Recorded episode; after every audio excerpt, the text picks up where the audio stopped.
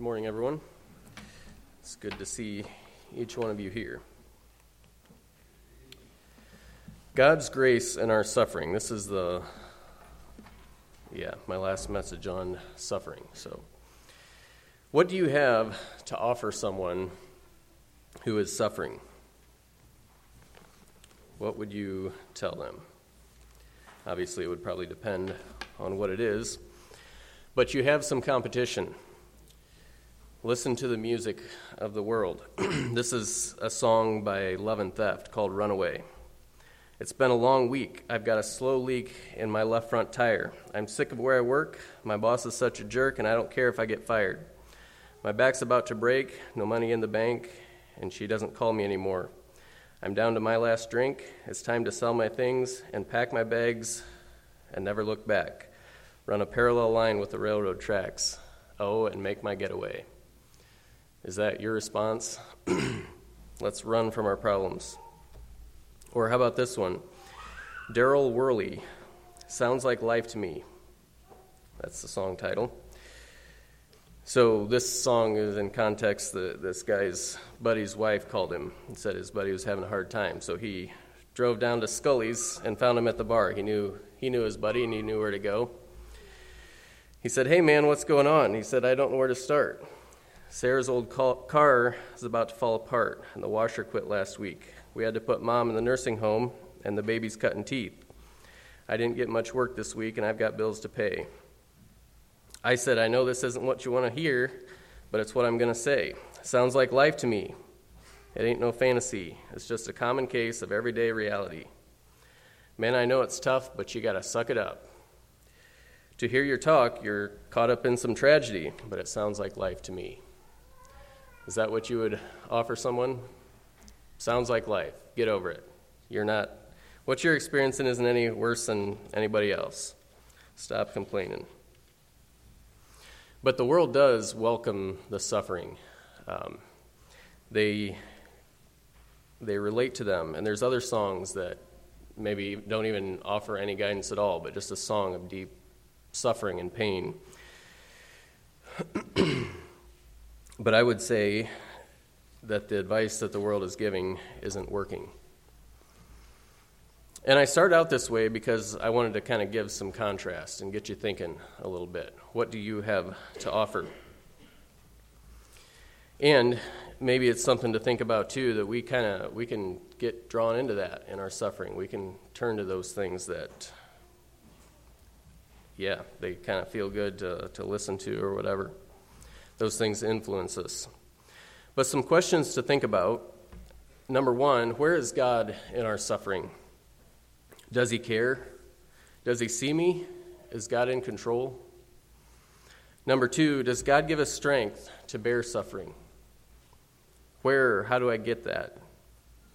Number three, what's the purpose of this suffering? What does God want me to learn? Number four, what do you want God to do? Do you want God to take away your suffering? Do you want Him to give you endurance, motivation to keep going through the suffering? First Peter is a book on suffering, you can turn to that. And I'm going to go blazing through it this morning.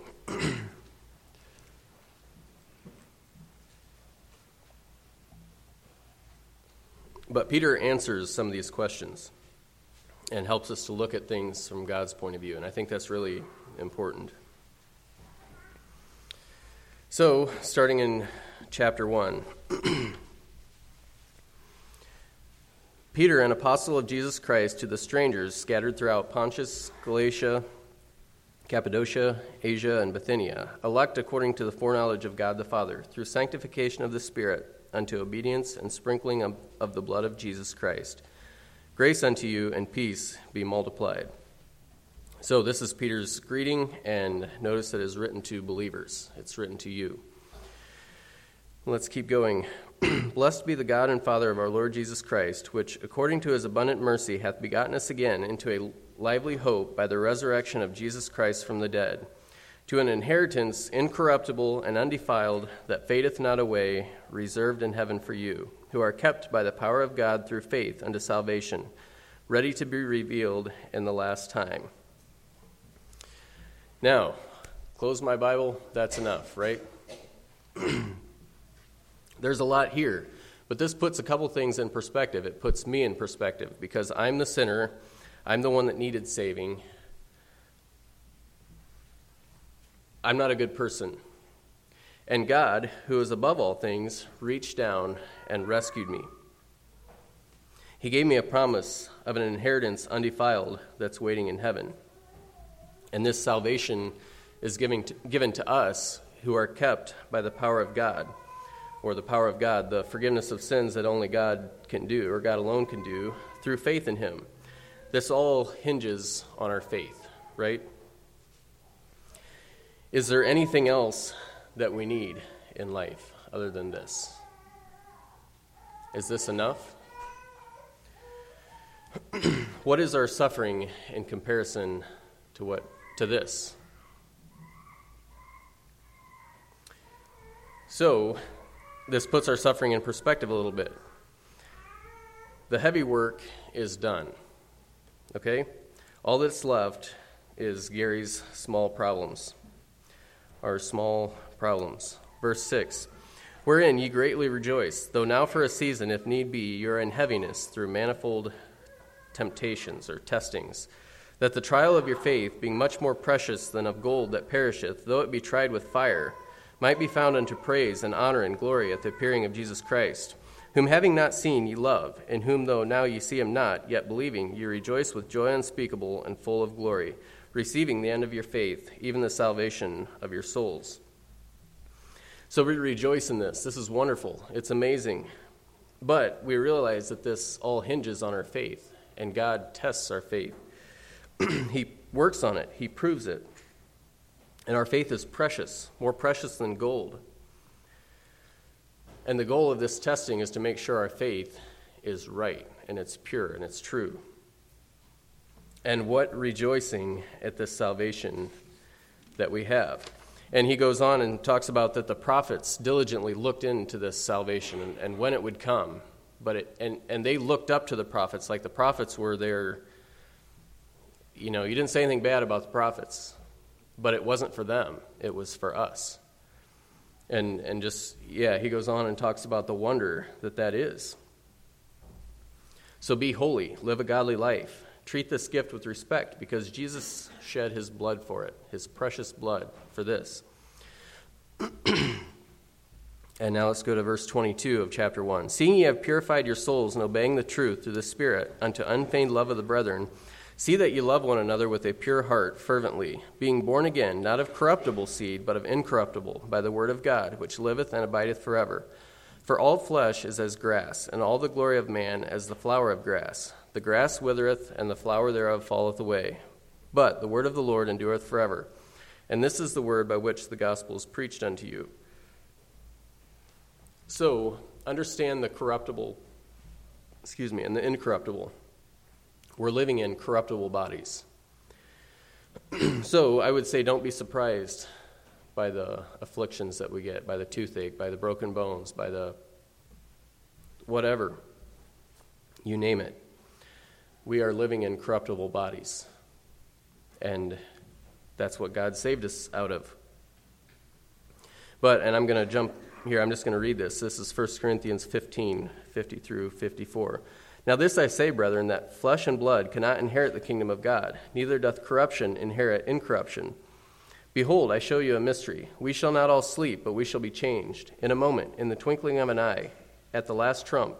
For the trumpet shall sound, and the dead shall be raised, incorruptible, and we shall be changed. For this corruptible must put on incorruption, and this mortal must put on immortality. So when this corruptible shall have put on incorruption, and this mortal shall have put on immortality, then shall be brought to pass the saying that is written Death is swallowed up in victory. I think physical pain gets us ready for heaven. It helps us to not love the corruptible too much. It's good for us.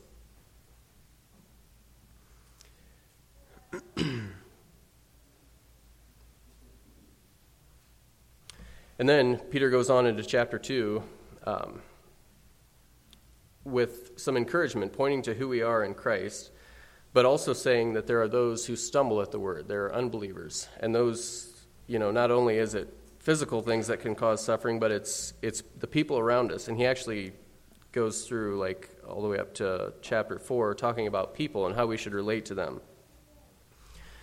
Um,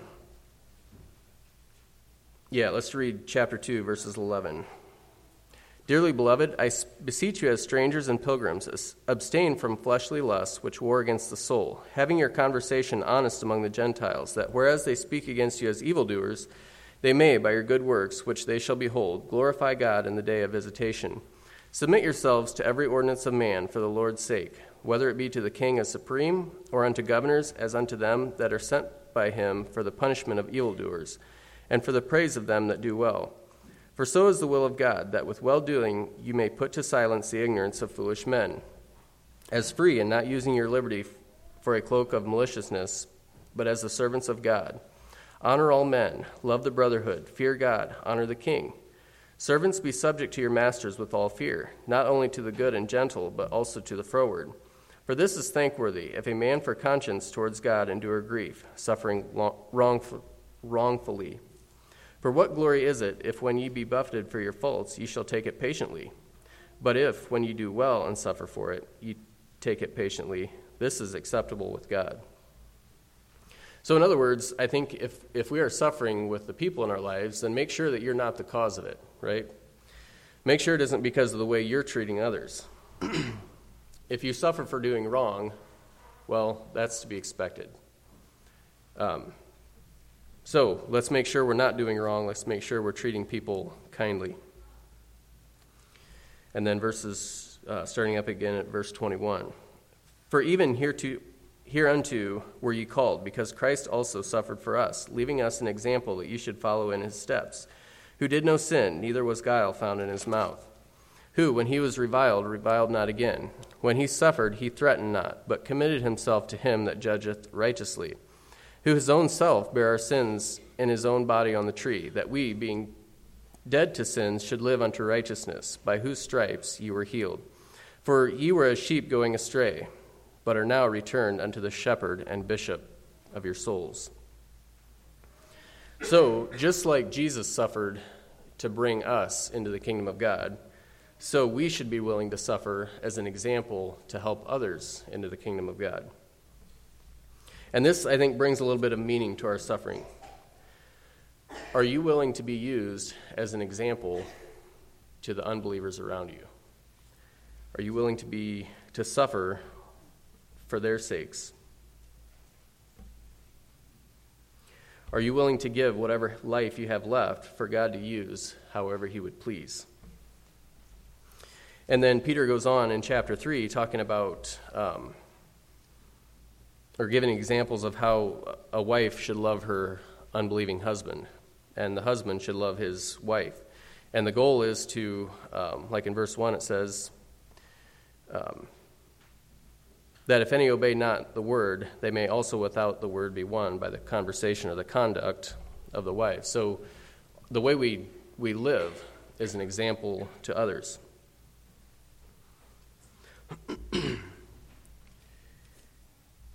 Okay, and I was going to read verses 14 through 16 of chapter 3. But, and if ye suffer for righteousness' sake, happy are ye, and be not afraid of their terror, neither be troubled. But sanctify the Lord God in your hearts, and be ready always to give an answer to every man that asketh you a reason of the hope that is in you with meekness and fear, having a good conscience, that whereas they speak evil of you, as evildoers, they may be ashamed that falsely accuse your good conversation or your good conduct in Christ.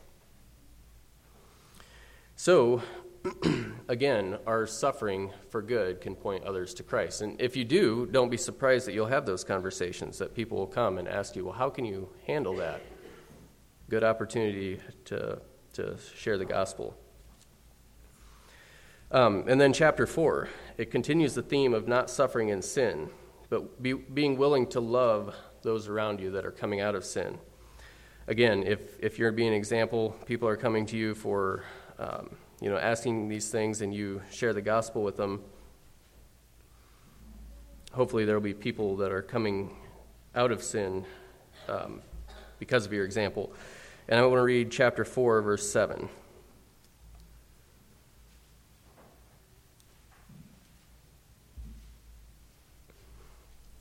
But the end of all things is at hand. Be therefore sober and watch unto prayer. And above all things, have fervent charity among yourselves, for charity shall cover the multitude of sins. Use hospitality one to another without grudging. As every, every man hath received the gift, even so minister the same one to another, as good stewards of the manifold grace of God. And that verse, verse 9, use hospitality one to another without grudging, isn't hospitality like, you know, you inviting your friends over or whatever. It's, it's explained in verse 10, I believe. It says, As every man has received the gift, even so minister the same to each other. So as you've received the grace of God, now go give that grace to someone else. and, you know, in one of my earlier I talked about suffering and temptation. Well, here's how you treat someone suffering in temptation or someone who has sinned. And then go into verse 12. Beloved, think it not strange concerning the fiery trial which is to try you, as though some strange thing happened unto you. But rejoice, inasmuch as ye are partakers of Christ's sufferings, that when his glory shall be revealed, ye may be glad also with exceeding joy.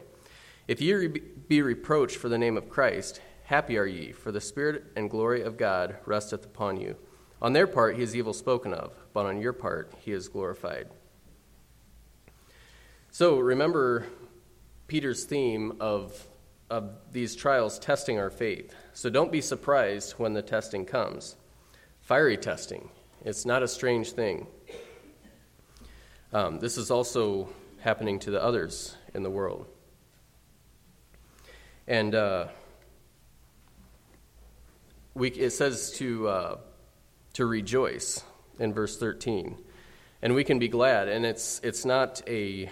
Um, not rejoicing that we're suffering, but rejoicing that the glory of God rests upon us. Be glad that it's purifying you, and that when Jesus is revealed in all his glory, that you'll be with him. is that enough for you?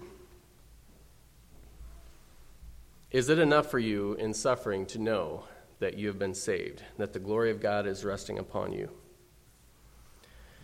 Starting up again here in verse 15. But let none of you suffer as a murderer, or as a thief, or as an evildoer, or as a busybody in other men's, men's matters. Yet, if any man suffer as a Christian, let him not be ashamed, but let him glorify God on this behalf.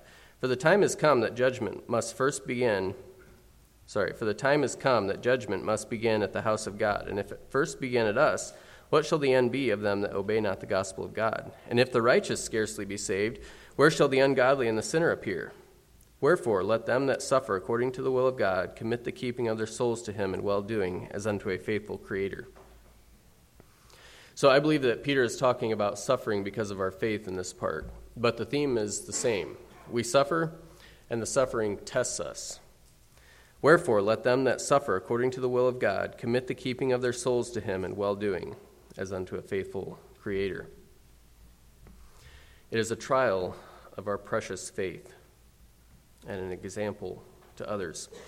And then going into chapter 5, he kind of closes out his letter and uh, he gives some practical advice. And in the first, the first few verses, he talks to leaders and says to feed the flock.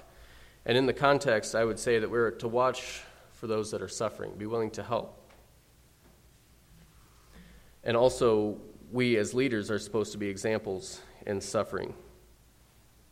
And I want to pick on or pick up in verse 5 of chapter 5. Likewise, ye younger, submit yourselves unto the elder. Yea, all of you be subject one to another, and be clothed with humility. For God resisteth the proud, and giveth grace to the humble. Humble yourselves, therefore, under the mighty hand of God, that he may exalt you in due time, casting all your care upon him, for he careth for you. So be humble. It's so hard to do, but be humble. Sometimes we think it's okay for others to go through something really hard, but when it's us, we're not willing.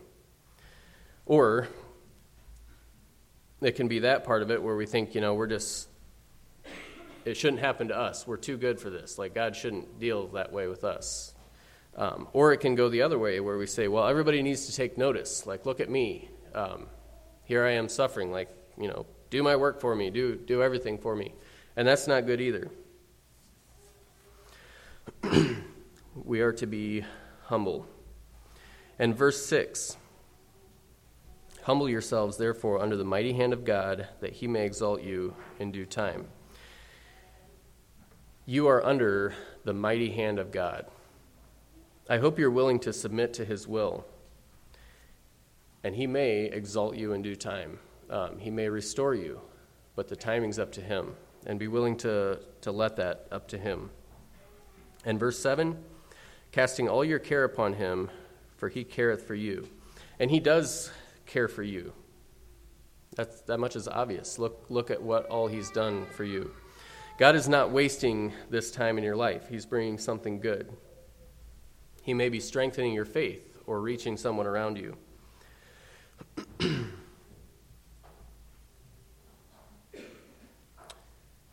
but yeah, whatever the case, God cares for you. Do you think that He has a plan to care for your family while you're in the middle of your suffering? Do you think that uh, He has a plan to make sure you have food and clothing, shelter? He can take care of you. Let's keep going into verse 8. Be sober, be vigilant, because your adversary the devil, as a roaring lion, walketh about, seeking whom he may devour. Whom resist, steadfast in the faith, knowing that the same afflictions are accomplished in your brethren that are in the world. And this is interesting because I've found that when life is good and things are fine, I get really lazy. Right? Can you identify with that? Suffering makes us do the work. And uh, so be sober, be vigilant. We have an adversary that we're supposed to resist by being steadfast in the faith. And that's the whole goal. Um, let me remind you of in chapter 1, verses 7 through 9, that the trial of your faith, being much more precious than of gold that perisheth, though it be tried with fire, might be found unto praise and honor and glory at the appearing of Jesus Christ, whom having not seen ye love, and whom, though now, now you see him not, yet believing, you rejoice with joy unspeakable and full of glory, receiving the end of your faith, even the salvation of your souls. So that steadfast faith is what we're looking for. And God isn't working this just in your life, but in the lives of everyone around you, all over the world, believers all over the world. Verse 10 But the God of all grace, who hath called us unto his eternal glory by Christ Jesus, after that ye have suffered a while, make you perfect, establish, strengthen, settle you. Doesn't that sound good to the person in the middle of suffering? that God would make you perfect, restore you, make you whole again, establish you, that you would have a firm foundation again, that God would strengthen you, you'd be filled with strength for what is ahead of you, and to settle you, to have a firm foundation. So, I don't think this is a stretch. I think it's, it's, it's real. God does test our faith, He searches our hearts, and He knows exactly what we need.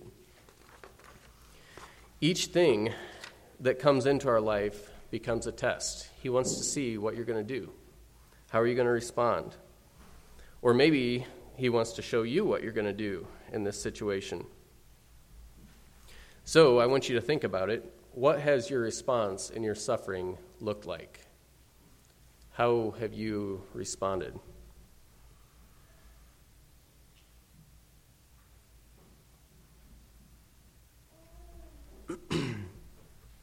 Is it a response that would be similar to those songs that I read that you run?